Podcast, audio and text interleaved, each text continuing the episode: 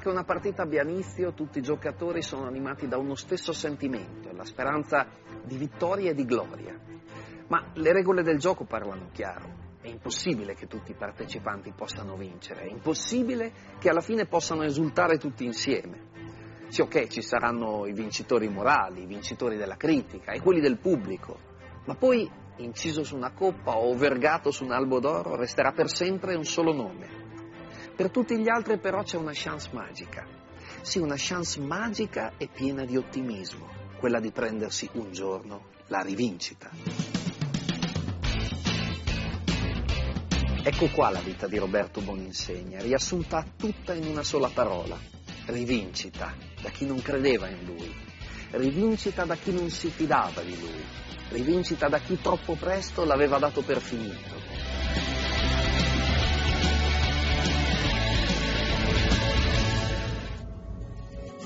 Ogni rivincita però parte da una sconfitta. L'importante è saperla riconoscere e a Boninsegna, nonostante il suo carattere irruento e focoso, fin da piccolo il padre Bruno aveva insegnato a riconoscere le sue sconfitte. Che cosa rappresenta per lei suo figlio? Per me rappresenta la cosa più grandiosa che un padre possa arrivare a avere, perché è- era stata la, la mia rivalsa nella vita arrivare al mio bambino a, a- così, a, gradini così alti, insomma. Cioè una rivincita della vita Sì, sua che forse non è stata sempre facile. Sì, proprio, sì. 5 novembre scorso. Che ci fa Roberto Boninsegna nella cartiera Burgo di Mantova, insieme agli operai in lotta per il loro lavoro? Perché ha scelto di festeggiare proprio lì il suo settantesimo compleanno? Per Boninsegna, essere in quella fabbrica è quasi un dovere morale. Lì, infatti, suo padre Bruno ha lavorato per 36 anni e lì dentro ha trovato la morte, dopo aver condotto lotte sindacali serratissime. Era un comunista alla vecchia maniera. Una domenica mattina a messa il prete ha esordito con così, i comunisti mangiano i bambini. Allora sono andato a casa, era domenica, ha finito, lui stava già mangiando, mi fa, cos'hai che sei arrabbiato? Sei uno che mangi più tin? No, e fa, chi? Allora fa, chi è che ha detto la accada qui? Perché insomma, è papà il prete. Dopo un paio di mesi sento suonare il campanello, sono venuto a benedire la casa. Fa, ma noi siamo scomunicati dalla Chiesa. Fa no, noi non scomunichiamo voi. Intanto io andato- ero andato sotto la tavola perché ho detto chissà cosa succede. Fa noi non scomunichiamo voi, scomuni- scomunichiamo i vostri capi. Su Margherita dopo, beh, faga presto e, e ha battezzato la casa.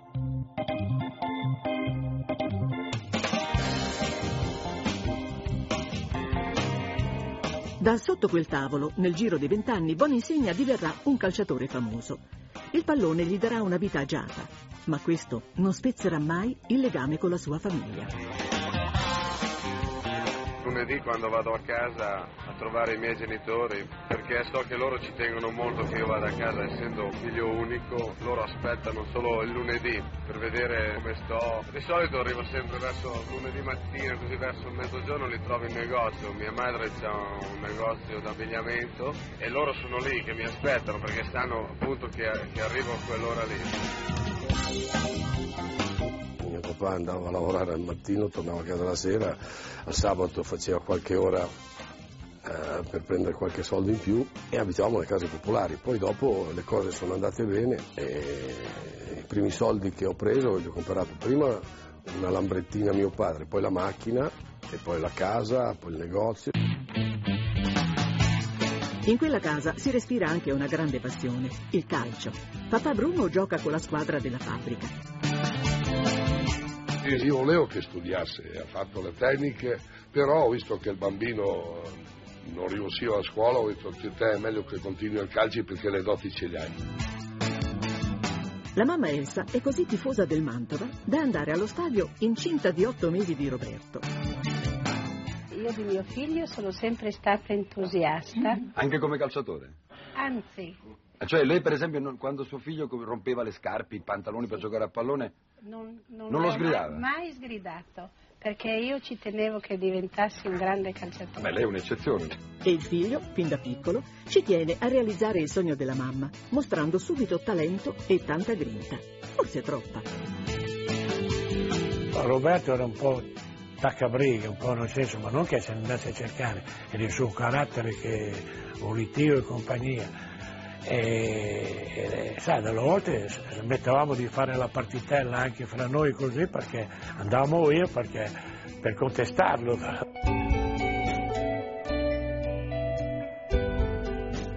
Franco Salardi è amico di Boninsegna da quando erano bambini all'oratorio.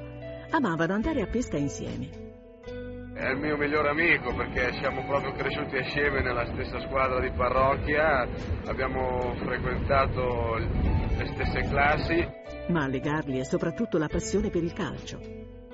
Qual è scusi? Buoninsegna è questo. Buoninsegna in che ruolo giocava? Giocavo a mezzala a sinistra, E lei? giocavo mediano ed ero capitano. L'oratorio, il pallone e il crocifisso. Il piccolo Boninsegna compie un percorso comune a migliaia di ragazzi in quegli anni. Ma lui non è un ragazzo come tanti. A 14 anni l'Inter lo seleziona per un provino. Roberto è preoccupato. Ha bisogno del conforto di papà Bruno. Mi ha visto che ero preoccupato e mi disse cos'hai? Eh, papà, domani vado all'Inter, non so come, sai, sono, sono un po' emozionato, preoccupato. E mi disse, non, vai tranquillo, c'è tanto il, il posto alle cartiere Burgo ce l'hai già eventualmente. mi ha sistemato così. Ma Boninsegna non proverà mai sulla sua pelle la fatica della fabbrica. L'Inter lo accoglie tra le sue file e lui incontra subito futuri campioni come Sandro Mazzola e Giacinto Facchetti. L'Inter è il grande amore di Boninsegna, la squadra per cui tifa da sempre. E proprio in quegli stessi anni in cui cerca di farsi notare con la maglia nera-azzurra, incontra l'altro grande amore della sua vita, Hilde. Siamo fidanzati, non so, ci siamo frequentati. Io avevo 17 anni, lei 15. Boninsegna conquista Hilde, ma non riesce a conquistare l'allenatore dell'Inter, Elenio Herrera. Il mago non crede in lui. e lui era cresciuto da noi, però forse il mago non lo vedeva, non lo vedeva tanto e l'hanno cominciato a, a mandare in prestito un anno di qui, un anno di là, insomma alla fine l'abbiamo perso ed è stato un peccato.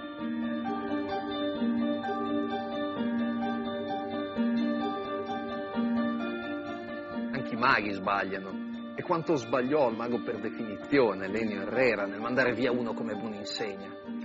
Roberto comincia così la classica trafila del giovane promettente, viene mandato in prestito alle squadre di Serie B per maturare, una specie di giro d'Italia sui campi di provincia, Prato, Potenza, poi la Serie A col Varese. Ma neanche dopo tre anni Herrera riesce a cogliere il talento del giovane Boninsegna e lascia che l'Inter lo ceda definitivamente a una piccola squadra molto ambiziosa, il Cagliari.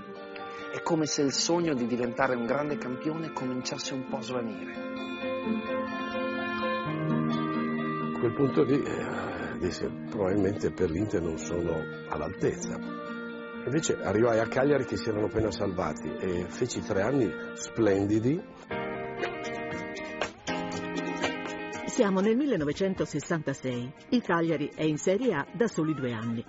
Eppure a sorpresa i rossoblù si sono già conquistati il rispetto di tutti, soprattutto grazie a un giovanissimo attaccante ormai nel giro della nazionale, Gigi Riva.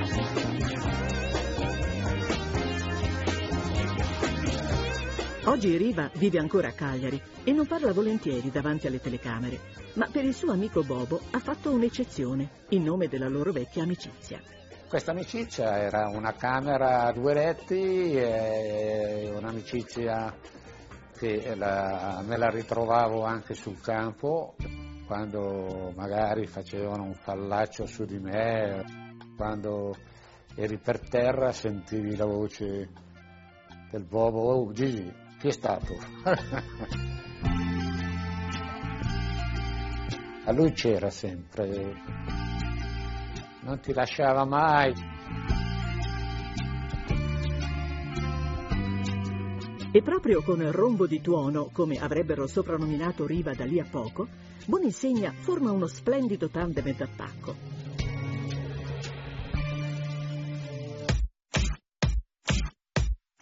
Fin dagli esordi, i due cominciano a lasciare il segno. A spartirsi il bottino. E diventano l'incubo di tutte le difese. Guardate come duettavano.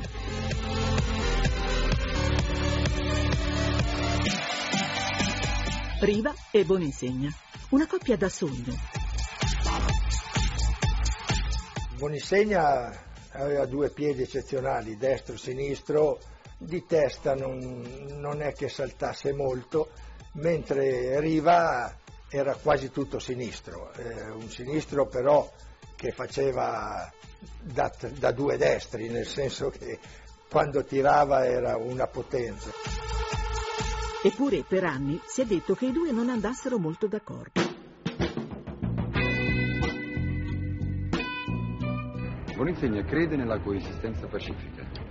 Penso che si sono messi d'accordo Nixon e, e Mao Zedong, possiamo mettersi d'accordo anche io e Gigi. Per mettere d'accordo Riva e Boninsegna non serve un vertice internazionale, basta un campo di calcio. Anche se in tanti continuano a malignare sul loro rapporto. Non c'era rivalità, erano due caratteri forti, questo sì e quando chiaramente in squadra hai due caratteri forti, qualche volta qualche scontro c'è. Qualche vaffa ogni tanto, ma non è che sia rivalità quella.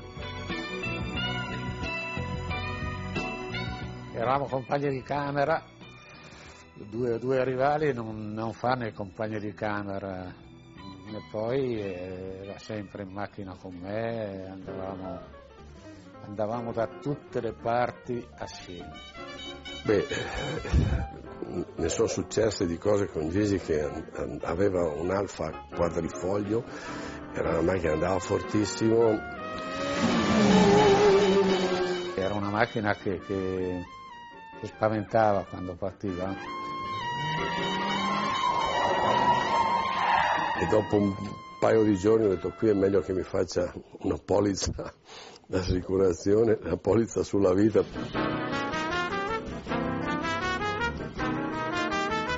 E Bobo non ha mai fatto una parola quando era in macchina a fianco a me.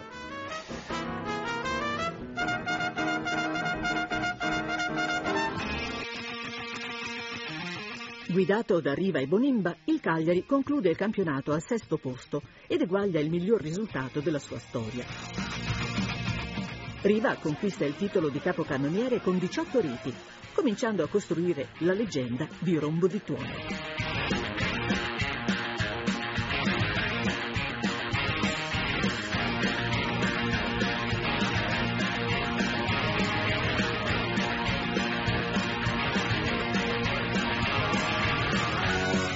Boninsegna invece raggiunge il traguardo più importante per un calciatore, la nazionale. Ormai è sotto gli occhi di tutti quanto il mago Herrera si sia sbagliato sul suo conto. Sarà molto contento adesso Herrera vedendo come lei gioca. Oddio, questo non dipende da me a giudicare. Comunque io sono contento ugualmente. Fa un po' parte della sua rivincita. Dio, se, così, se questa è una rivincita, così sia. ed è davvero una rivincita. Il 18 novembre del 1967 a Berna si affrontano Italia e Svizzera.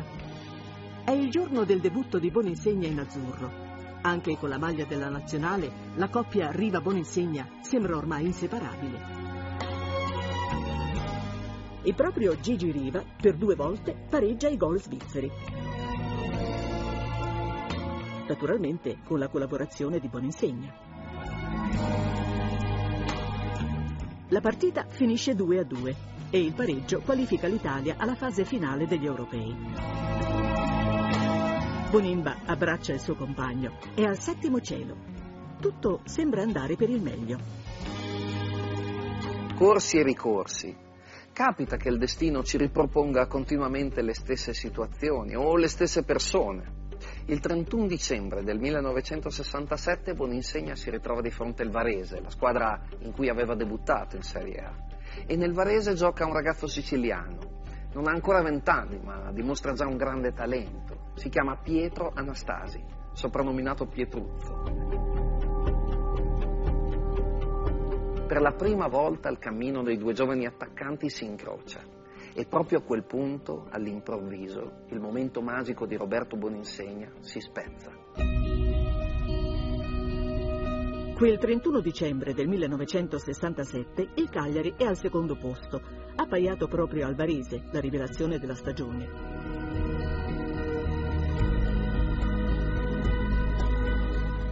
Le cose però si mettono subito male per i sardi. Dopo sei minuti sono già in svantaggio, trafitti da un gol di Bastol. Passano altri sette minuti e davanti alla porta dei sardi sbuca proprio Pietro Anastasi. Con un tocco da campione, Pietruzzo segna il gol del raddoppio. Sembra finita, ma nel secondo tempo Gigi Riva guida la rimonta. Varese 2, Cagliari 1. Poi, al novantesimo minuto, i sardi reclamano a gran voce un calcio di rigore, ma l'arbitro non lo vede e neanche le telecamere. Ho calciato, il difensore sulla riga di porta non, si tuffò, non arrivandoci di testa, gli diede un pugno alla palla e la buttò in calcio d'angolo. Tutta la squadra protesta, Boninsegna in particolare. Partimmo in tre o quattro, purtroppo io arrivai primo. Ne abbiamo dette fatte di tutti i colori. E Borò pare che gli disse, ma finisce mica qua, ci troveremo prima o poi in giro. E lì l'ho presi per il giubbettino, lo strattonai. Intanto arrivarono anche gli altri, spingi uno, spingi due, però la colpa l'ho presa io perché in effetti gli misi le mani addosso. E presi 11 giornate di squalifica ridotte a 9. Con 30 secondi di follia, Boninsegna si è rovinato la stagione. Per il Cagliari e per lui è un duro colpo. Due mesi senza partite, solo allenamenti, rimpianti e rabbia. In più, il CT Ferruccio Valcareggi decide di escluderlo dalla nazionale. Valcareggi ha preso lo spunto della squalifica. Secondo me non, io con Valcareggi non sono mai andato d'accordo. Quando finalmente Boninsegna torna in campo, la squadra sarda è ormai crollata al nono posto. All'ultima giornata però Cagliari arriva l'Inter. È la squadra del cuore di Boninsegna, ma è anche la società che non aveva creduto in lui, che lo aveva sedotto e abbandonato. E Roberto capisce che forse quel giorno può far cambiare idea a qualcuno. Sente aria di rivincita. Roberto, lo avrete capito, è uno che non dimentica. Forse era l'Inter a essersi dimenticata di lui. Con un tocco beffardo di nuca, Boninsegna ricorda al club nerazzurro l'errore fatto alcuni anni prima. E con quel gol porta il Cagliari alla vittoria. È la prima volta in tutta la sua storia che il Cagliari riesce a battere l'Inter. Tutto il popolo sardo è in visibilio. Ma quel gol non basta, non può bastare a Boninsegna per riconquistare la nazionale. anche perché in quel momento c'è un giovane che attira l'attenzione di tutti. È sempre lui, Pietruzzo Anastasi. Con la maglia del Varese, in una incredibile partita finita 5 a 0, ha segnato addirittura tre gol alla Juve. Proprio i bianconeri, alla fine della stagione, si affrettano a ingaggiarlo. E quando a maggio arriva il momento delle convocazioni per gli europei, per la maglia numero 9 la concorrenza è tanta. Eravamo 9-10 attaccanti di una certa qualità, una certa... Eh, perciò insomma, fare una partita nazionale equivale adesso a farne magari tre di adesso, cioè, la concorrenza era tanta. Tra gli attaccanti scelti da Balcareggi c'è ovviamente Gigi Riva. E c'è anche Pietro Anastasi. E Bonisegna? Non c'è. Agli europei Anastasia è in campo e Bonisegna davanti alla tv. I destini di questi due goleador di razza si incrociano ancora. Un incrocio che sembra molto pericoloso per Bonisegna. Proprio grazie ai gol di Anastasia Riva, l'Italia vince i campionati europei nella storica finale di Roma contro la Jugoslavia. Riva, rete! Rete di Riva! Anastasi! Rete splendida, rete di Anastasi! Rete di Anastasi,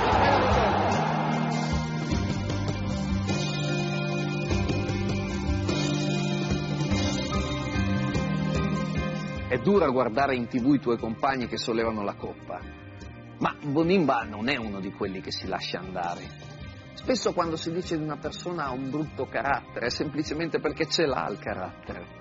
Anche per Boninsegna vale questa regola, lui il carattere ce l'ha.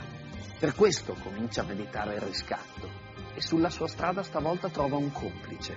È un uomo particolare, un allenatore che molti considerano un filosofo. Si chiama Manlio Scopigno e anche lui è in cerca di rivincita. Scopigno è un uomo particolare, un allenatore che molti considerano un filosofo. Davvero filosofo non alza mai i toni. Calma, ah che tu lo sai. E tu e tua mamma, non ti preoccupare. È appena tornato sulla panchina del Cagliari dopo un anno di esilio. E i suoi metodi sono innovativi. Claudio! Dà molto e chiede molto. Praticamente eravamo come se fosse un, un padre per noi e noi figli che davano tutto a questo padre. E è stato veramente un grande allenatore. Più che un grande allenatore, un grande psicologo. Ecco. E nella psicologia di Scopigno c'è anche la tolleranza verso i suoi giocatori che lui chiama i miei ragazzi. Era simpaticissimo, tant'è vero che quando avevo bisogno di un permesso dicevo mister, oh, sei qui a rompere ancora, cosa vuoi? Eh, mister posso tornare giovedì, eh, martedì? Ma sì, ma torna anche giovedì, non, basta che ci sei per domenica, mi diceva. Eh, mi ricordo una volta, sabato sera, verso, verso l'una di notte, stavano, qualche mio compagno stava giocando a carte che poi aveva anche un pochino il vizio di fumare noi in quel periodo lì. E allora verso l'una di notte sentivano bussare alla porta, no? Era il copigno. Entrò dentro che non si vedeva a tre metri dal fumo che c'era. Lui prese e disse, posso accendere una sigaretta? Con i suoi modi, Scopigno riesce ad ottenere il massimo dai suoi giocatori. Per loro e per il Cagliari si apre così una stagione piena di vittorie.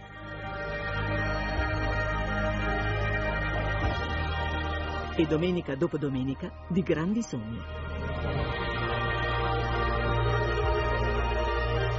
I rossoblù, grazie all'intesa perfetta tra Bonimba e Rombo di Tuono, fanno collezione di gol e volano in testa alla classifica.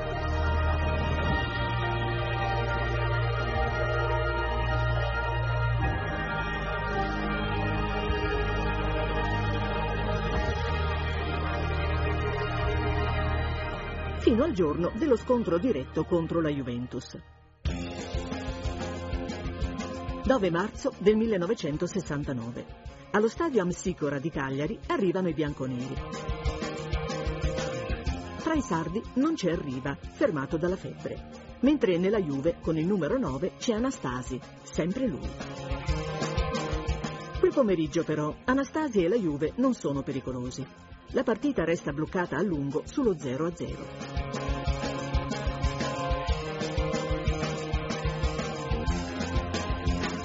Poi, all'inizio del secondo tempo, i bianconeri guadagnano un calcio di punizione, uno come tanti.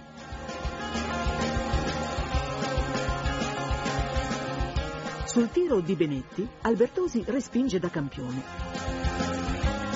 Ma su quella palla si avventa proprio Pietro Anastasi. Con Bobbo ci siamo sempre rincorsi perché qui a Varese, questo stadio qui che, che all'inizio abbiamo tutti e due abbiamo iniziato qui a Varese cioè ci siamo sempre scambiati i ruoli in, in tutta la nostra carriera. Anche quel pomeriggio del 69 i due si rincorrono. Nel finale Boninsegna ha l'occasione di pareggiare il gol di Anastasi.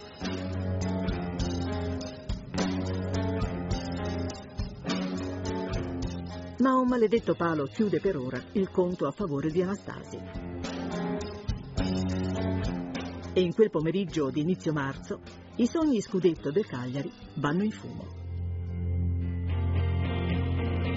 Il secondo posto finale per una squadra arrivata in Serie A solo da quattro anni è già un piccolo miracolo. Ma Scopigno ha capito che anche i sogni per potersi realizzare devono scontrarsi con la realtà. Per puntare al tricolore ha bisogno di nuovi acquisti. Scopigno mi, mi chiama in sede e mi, e mi dice che noi quest'anno siamo arrivati secondi perché eravamo pochi, perciò abbiamo bisogno di allargare la rosa. E gli unici due che, fanno, che possono fare cassetta, uno è Riva ma non si vuole muovere, spostare da, da, dalla Sardegna, è ancora là, e, e l'altro sei tu. Io a Cagliari stavo bene, non, ormai non pensavo più di muovermi. Insomma, buona da favola, se devo andare via voglio ritornare solo all'Inter e mi accontentarono.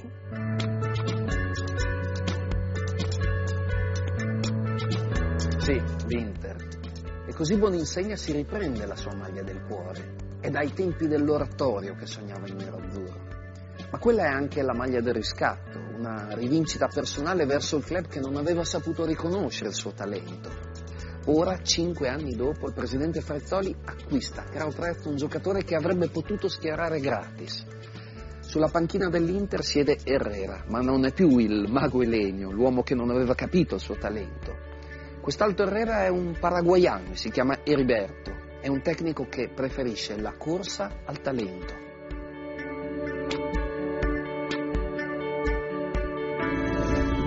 Il 14 settembre del 1969 Boninsegna indossa per la prima volta la sua maglia strisce nere e azzurre e numero 9 sulle spalle. Proprio una storia d'amore, perché io nasco interista, non lo so perché, le maglie forse, no? questo nero azzurro che mi ha sempre affascinato. E io l'Inter l'ho corteggiata come una bella donna. Per Bonimba è il raggiungimento di un traguardo, ma anche l'inizio di una nuova vita. E una vita da bomber può cominciare in un solo modo. Con un gol di rapina e d'astuzia. Boninsegna vuole il suo primo scudetto e lo vuole proprio con indosso i colori che più ama. Beh, per me è stato il sogno della vita fare il titolare nell'Inter fin da bambino, perché quando mia madre per Santa Lucia mi chiedeva i regali, gli diceva mamma il pallone e la maglia dell'Inter. Ma, ironia della sorte, tra i sogni e il tricolore c'è proprio la sua ex squadra. Nella vita di Boninsegna, il passato e il presente non smettono di rincorrersi. Il Cagliari, trascinato da Gigi Riva, non perde un colpo e vola in testa alla classifica. Boninsegna prova a fermare i suoi ex compagni e nello scontro diretto a Milano, con un calcio di punizione dei suoi, infligge ai sardi la seconda sconfitta del suo campionato. Ma per il Cagliari quello di San Siro resterà l'ultimo passo falso e un Riva inarrestabile porta sull'isola uno storico scudetto. Certo che poi vedere il Cagliari che vince lo scudetto e io arrivo ancora secondo, ho detto vuoi vedere che Vuoi vedere che le porte della nazionale per lui restano ancora chiuse? Di mezzo, manco a dirlo, c'è il solito Anastasi. Al momento di partire per i mondiali del Messico, la lista dei convocati parla chiaro. Anastasi c'è, Boninsegna no. Un'altra volta.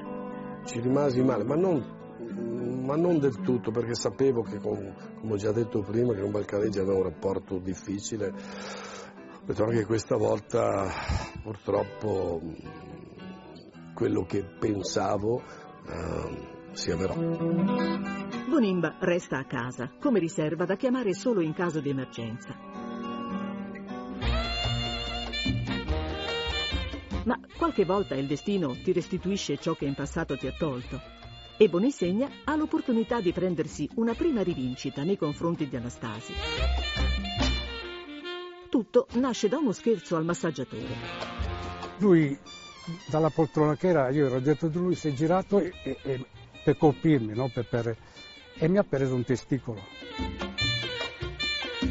Durante la notte sono stato male, un versamento e di nuovo verso le 5 o le 6 del mattino mi hanno portato in clinica e poi alle 8 del mattino mi hanno operato. C'è stata un'operazione di poco, purtroppo mi ha fatto perdere un mondiale. Due o tre di notte, squilla il telefono e c'era uno della federazione che mi dice che subito alla mattina mi devo presentare al consolato a Milano perché devo partire per il Messico perché si è fatto male alle stanze. Per la terza volta nella storia del nostro calcio, la nazionale azzurra gioca una semifinale della Coppa del Mondo. Incredibili casi della vita. Ai mondiali il ruolo di centravanti tocca proprio a Boninsegna, che fino a quel momento aveva indossato una sola volta la maglia della nazionale. Ma Bonimba ormai è un giocatore nel pieno della maturità, ha 27 anni e 5 campionati di Serie A alle spalle, non ha più paura di nulla. E diventa il protagonista di una partita epica, la semifinale, Italia-Germania. Prima segna il gol dell'1-0. Prese, Boninsegna, Boninsegna, Italia 1, Germania 0. Poi, dopo quell'incredibile alternanza di gol, gioia e disperazione, sul 3-3 ancora la forza di lanciarsi in attacco. Boninsegna ha saltato, shoot, passaggio, Rivera, rete, Rivera ancora 4 a 3. Boninsegna segnerà ancora un gol, quello del pareggio nella finale contro il Brasile di Pelé. Boninsegna, Boninsegna, Boninsegna. Tiro di Boninsegna e pareggio, pareggio di Boninsegna. Boninsegna ha pareggiato al 38esimo. L'Italia perde quella partita per 4-1, ma Bonimba, tutti gli italiani ormai lo chiamano così, con il suo soprannome, torna a casa da vincitore. L'autunno seguente Boninsegna si infila di nuovo la sua maglia nera-azzurra, pronta a fare sfracelli anche in Italia. E invece il campionato del 70-71 comincia male per l'Inter. Dopo poche giornate è già in crisi. Il derby col Milan lo perde addirittura per 3-0.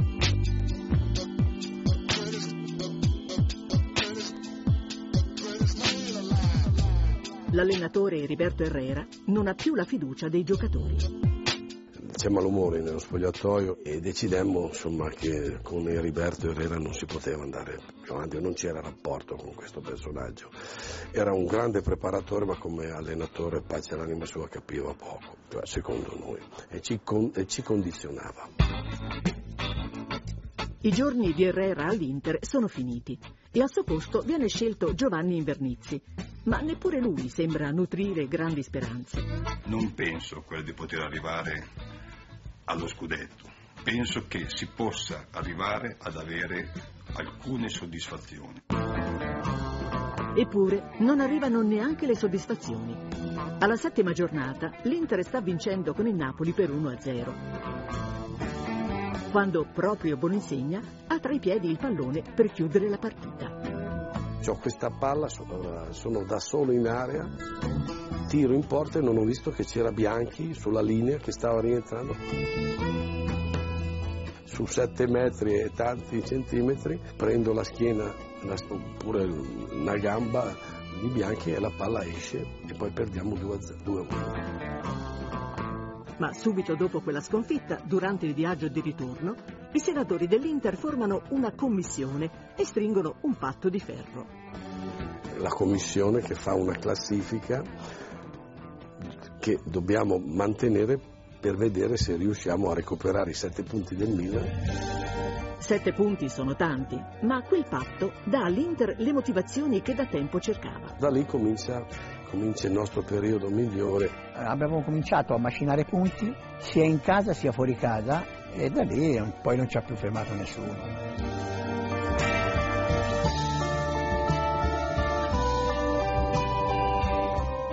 L'Inter diventa un rullo compressore. In 14 partite i nerazzurri ottengono 11 vittorie e 3 pareggi. E Boninsegna, realizzando 12 reti, si trasforma in una macchina da gol.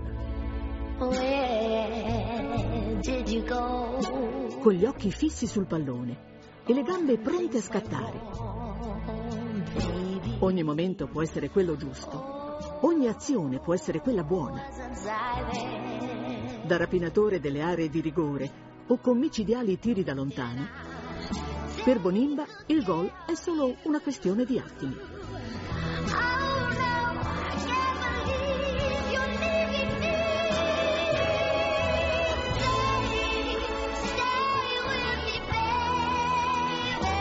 Boninsegna non perdona soprattutto quando si ritrova sul dischetto del rigore. Segna non sbagliava mai un rigore o ne sbagliava pochi, il che vuol dire che davanti a una responsabilità importante come quella di battere un rigore eh, tirava fuori il, il meglio di se stesso. Prima giocavo, ero altruista, però avevo notato che se l'attaccante non faceva gol non era, non era valutato quello che valeva. E arrivo all'Inter e devo fare la punta centrale, però ho vicino Corso, ho vicino Mazzola e Suarez, cioè era anche un bel andare con questa gente. E comincio a fare tanti gol. Domenica 21 marzo 1971. In testa alla classifica c'è ora il Milan, ma ha un solo punto di vantaggio sull'Inter. A San Siro si gioca Inter-Napoli. I nerazzurri sono chiamati alla classica prova di maturità. Le cose però si mettono subito male, quando su un calcio d'angolo dei partenopei Altafini porta in vantaggio gli azzurri. E come se non bastasse, poco dopo Burnic viene espulso e l'Inter resta in 10 uomini. E negli spogliatoi eravamo un po' abbattuti perché perdavamo, e, però eh, ci siamo guardati in faccia, era anche un buon periodo, ragazzi dai che possiamo ancora farcela. E Bolinsegna lì è uscito fuori il carattere, l'uomo, il giocatore, la cattiveria, cattiveria uh, agonistica ovvio. Proprio così. E nel secondo tempo scende in campo un'altra Inter. Dopo 12 minuti l'arbitro assegna un rigore per un fallo su Mazzola. Zoff perde la calma. Boninsegna no. E dal dischetto del rigore, come sempre, è infallibile.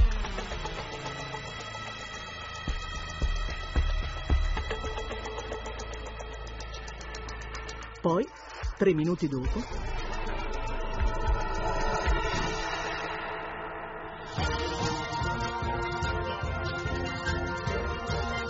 e faccio gol di testa che rischiai la vita con, con il piede panzanato a due centimetri dalla tempia.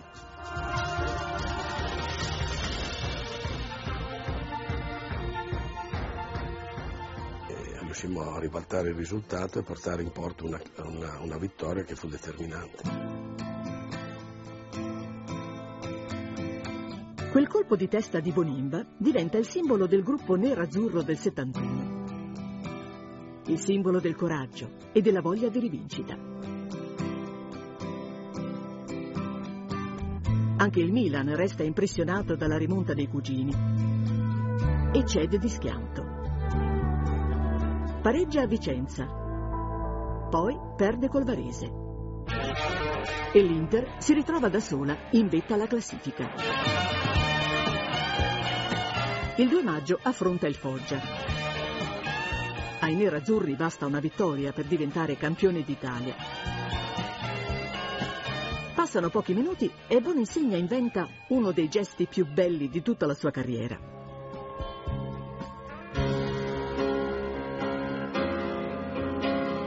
Facchetti va via sulla fascia sinistra, cross, io sono quasi sul limite dell'area. Vedo che mh, stoppare la palla non potevo perché avevo un difensore vicino, ho detto tento la rovesciata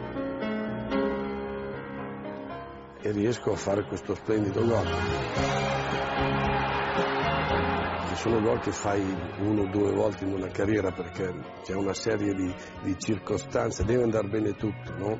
lo stacco, il calcio, tenere la palla bassa, centrare la porta, insomma, e, ci vuole anche un po' di fortuna perché sono gol spettacolari che hanno un coefficiente di difficoltà altissimo, però quando, quando riescono, mi ricordo il boato di San Siro, si mise ad applaudire anche l'arbitro.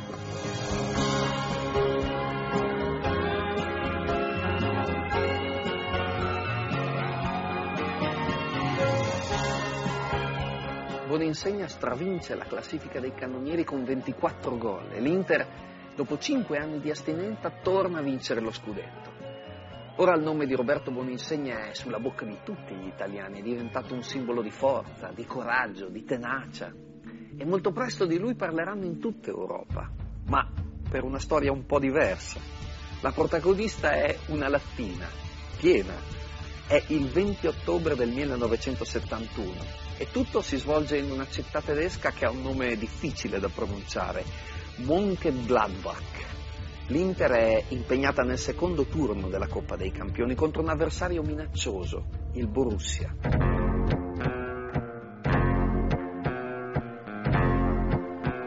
Era una grande squadra perché c'erano dei titolari che avevano già giocato la, la- la semifinale in campionati del mondo, no? Il Borussia gioca alla grande. Infatti, dopo 20 minuti è già in vantaggio per 2 a 1. Poi, all'improvviso, il gioco si interrompe. C'era una staccionata con i tifosi appoggiati così.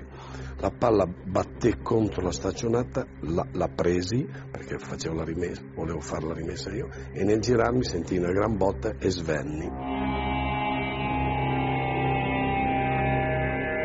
Un tifoso tedesco ha lanciato una lattina piena sulla testa di Bonimba. Il tifoso viene prontamente arrestato, mentre il bomber interista è stato di shock. Persi un po' la conoscenza. Il commissario UEFA, era un francese, e mi toccò la testa, aveva un bel bernoccolo. Capì che non, non, non faceva mm, scena. Boninsegna non può continuare e viene sostituito da Ghio. Ma a quel punto i nerazzurri smettono di giocare. Tutti sono convinti di aver già vinto a tavolino, come prevede il regolamento del campionato italiano. Mentre sul campo il Borussia vince 7 a 1.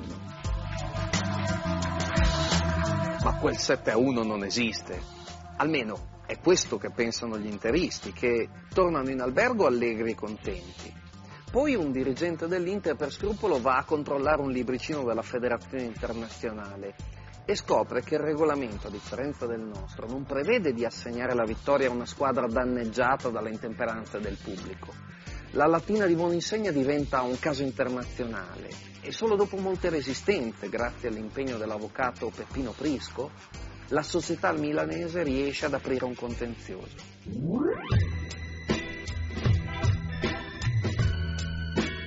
La contesa legale sulla partita della Latina occupa le pagine dei giornali in tutta Europa. È in momenti come questo che i pregiudizi prevalgono su tutto.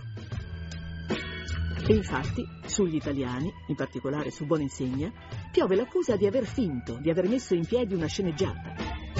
Mi arrivarono un pacchetto di lettere con, con la, il segno della morte che avevo fatto tutta una finta. Dopo una lunga discussione legale, l'avvocato dell'Inter Prisco ottiene che la partita venga rigiocata. Sia l'arbitro che il delegato dell'UEFA hanno affermato che la Latina era piena di liquido e che la Latina aveva colpito in modo brutto Boninsegna.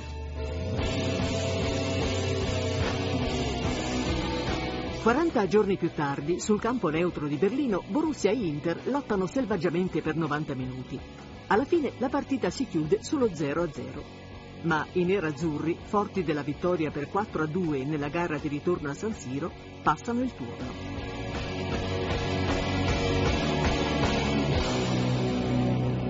Che partita, che partita. Dura, eh? Malgrado quel po' che è un meraviglioso Mazzola, bravo. Ragazzi, questo è l'Inter, ragazzi. Questa è l'Inter, ragazzi. Un Inter che vola in Coppa dei Campioni fino al ballo finale di Rotterdam contro gli olandesi dell'Ajax. I lancieri, così li chiamano, sono i nuovi maestri del calcio mondiale.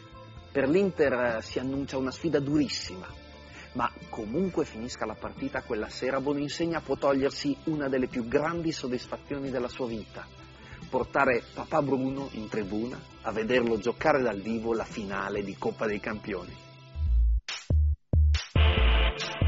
Miei genitori li adoravo, come credo tutti i figli. Li ho portati a vedere la finale di Coppa dei Campioni a Rotterdam e hanno viaggiato con me in aereo, con tutta la squadra.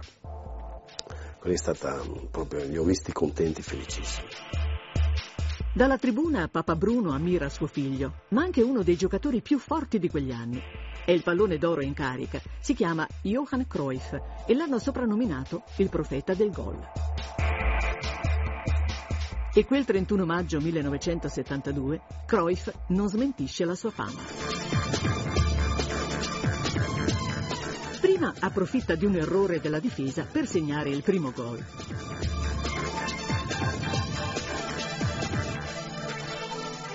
Poi di testa sigla alla rete del definitivo 2-0. Contro il profeta del gol l'Inter non può che arrendersi. E anche papà Bruno Bonensegna non può che applaudire. Ma quella per l'Inter è più di una semplice sconfitta, è il finale di un ciclo. Per i nerazzurri comincia un declino lento ma inarrestabile. A metà anni 70 l'Inter colleziona una serie di campionati anonimi.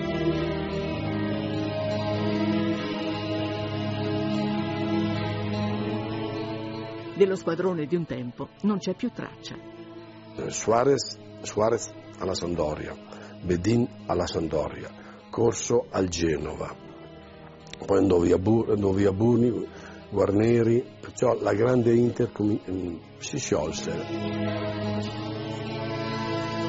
E anche i tempi del dominio di Boninsegna in classifica canonieri sono ormai lontani. In molti cominciano a pensare che Bonimba sia ormai finito, sul viale del tramonto. Eh, l'aria era pesante. E lì la squadra, insomma, giocava male, piazzamenti da quarto, quinto posto, addirittura sesto, credo, finché si arriva a arrivare proprio nell'anonimato. Ecco. Forse è meglio cambiare aria e cercare nuovi stimoli. E l'occasione arriva nell'estate del 1976. Boninsegna è in vacanza quando riceve una telefonata in attesa dal suo presidente Fraizzoli.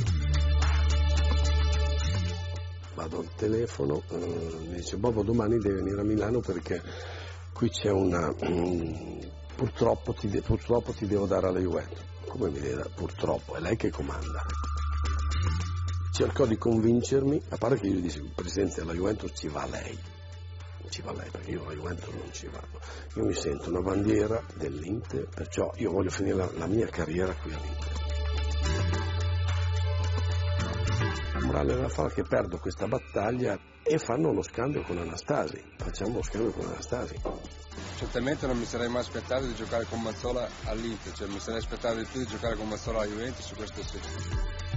Pietro Anastasi, l'uomo che ha incrociato continuamente il destino di Bonimba, lascia la Juve e passa all'Inter, proprio in cambio di Boninsegna. È una sorpresa perché dopo tanti anni trasferirsi così è, è stato così, come ripeto, una sorpresa. La cosa strana è vedere tutti questi giocatori no? che per anni ci siamo picchiati in campo come si doveva correre, contrasti, averli lì tutti assieme nel calcio dicevo, è proprio strano. Alla soglia dei 33 anni, Boninsegna proprio non pensava di dover prendere armi e bagagli e trasferirsi. A Torino poi. Ancora una volta, nel bene e nel male, c'è il solito Anastasi. Sempre lui, il ragazzo che gli aveva tolto il sogno di uno scudetto a Cagliari e che gli aveva portato via la maglia azzurra, per poi restituirgliela. Sostituire Anastasi non era facile perché appunto era, era nel cuore di questi, di questi tifosi. Io dissi, guarda, se tu fai 10 gol, noi abbiamo vinto il campionato lui mi guardò e mi dice ma io vengo alla Juve per fare 10 gol, ma sei matto, io ne faccio 20, ma vabbè vengano, se ne fai 20.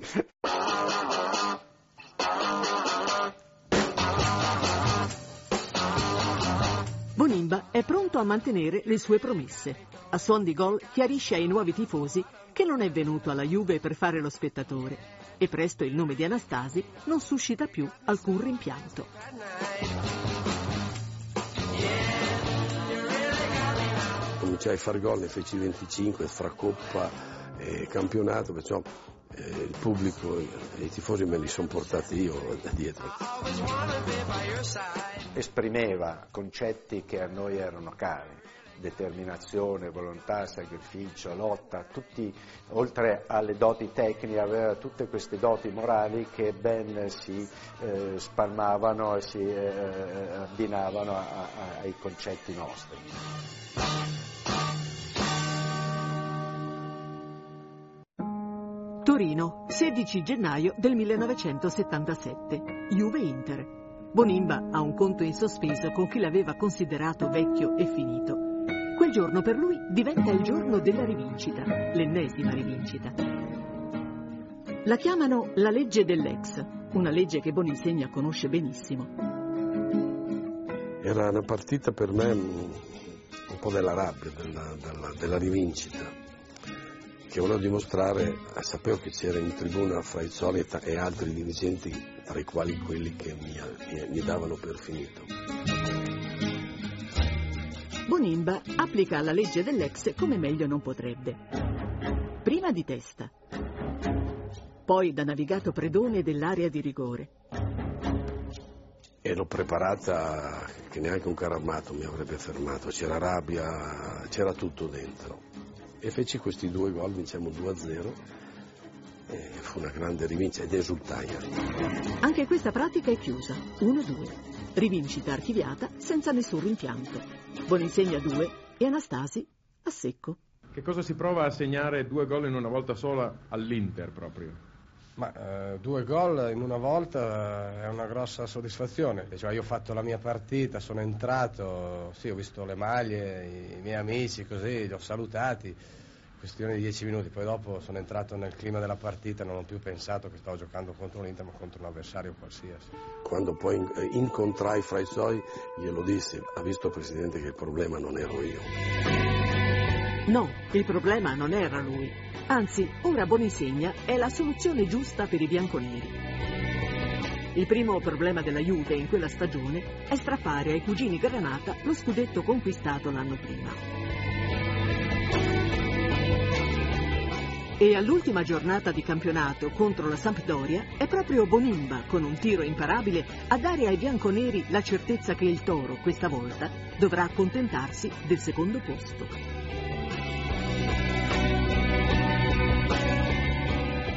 Boni segna il secondo gol alla Sandoria è quello che ha deciso lo scudetto, proprio con sicurezza, no? Sapevamo che il Torino vinceva, eh, dopo il gol di Bettega insomma, era quasi fatta. Chiaro che è stato, è stato meglio raddoppiare. Boninsegna regala alla Juve il diciassettesimo scudetto, ma in quella stagione i bianconeri hanno anche un altro obiettivo da raggiungere. Nella bacheca del club c'è da sempre uno spazio vuoto. Insomma, la vecchia signora è padrona in Italia, ma proprio non riesce a esportare questo dominio nelle coppe europee, dove la Juve ha sempre mancato il trionfo. E quel vuoto comincia a diventare un'ossessione, una condanna.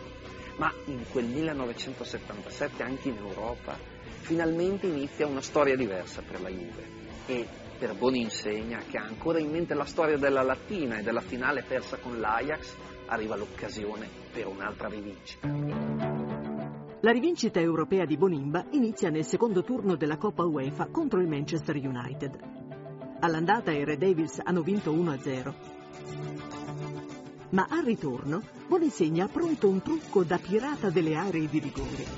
Vedo Boninsegna che si mette del, della pomata nei gomiti. E ma che, che ti metti qua? Lascia, lascia stare, lascia stare, hai visto com'è quel, cent- quel centromediano così, un bastardo. Lui quando saltava metteva i gomiti alti per, far, per uh, fargli diventare gli occhi rossi. Ma quella sera Bonimba non ha solo i gomiti da opporre agli inglesi, ha anche due numeri di alta scuola. Prima si avventa in aria bruciando sul tempo i difensori inglesi poi inventa un colpo di tacco perfetto.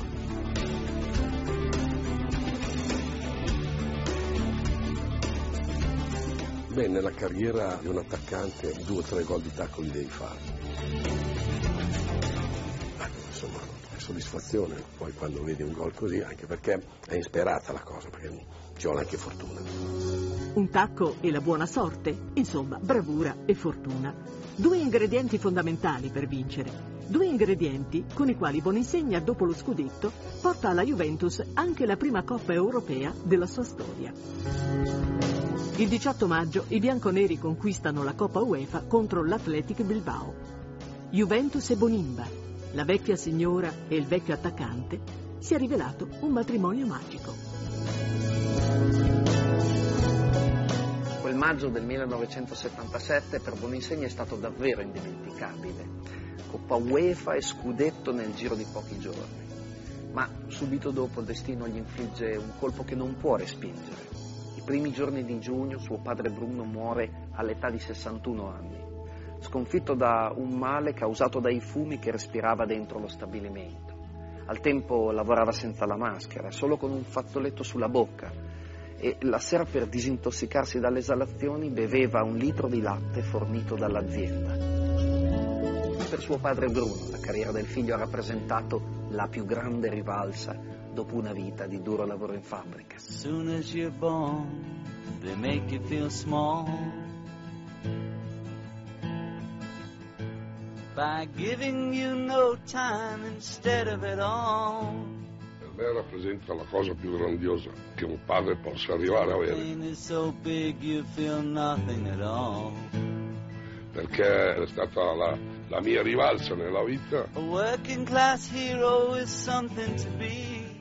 Arrivare al mio bambino a, a, così, a, a, gradini così alti. È una rivincita della vita sì, sua sì. che forse non è stata sempre facile. Sì, proprio.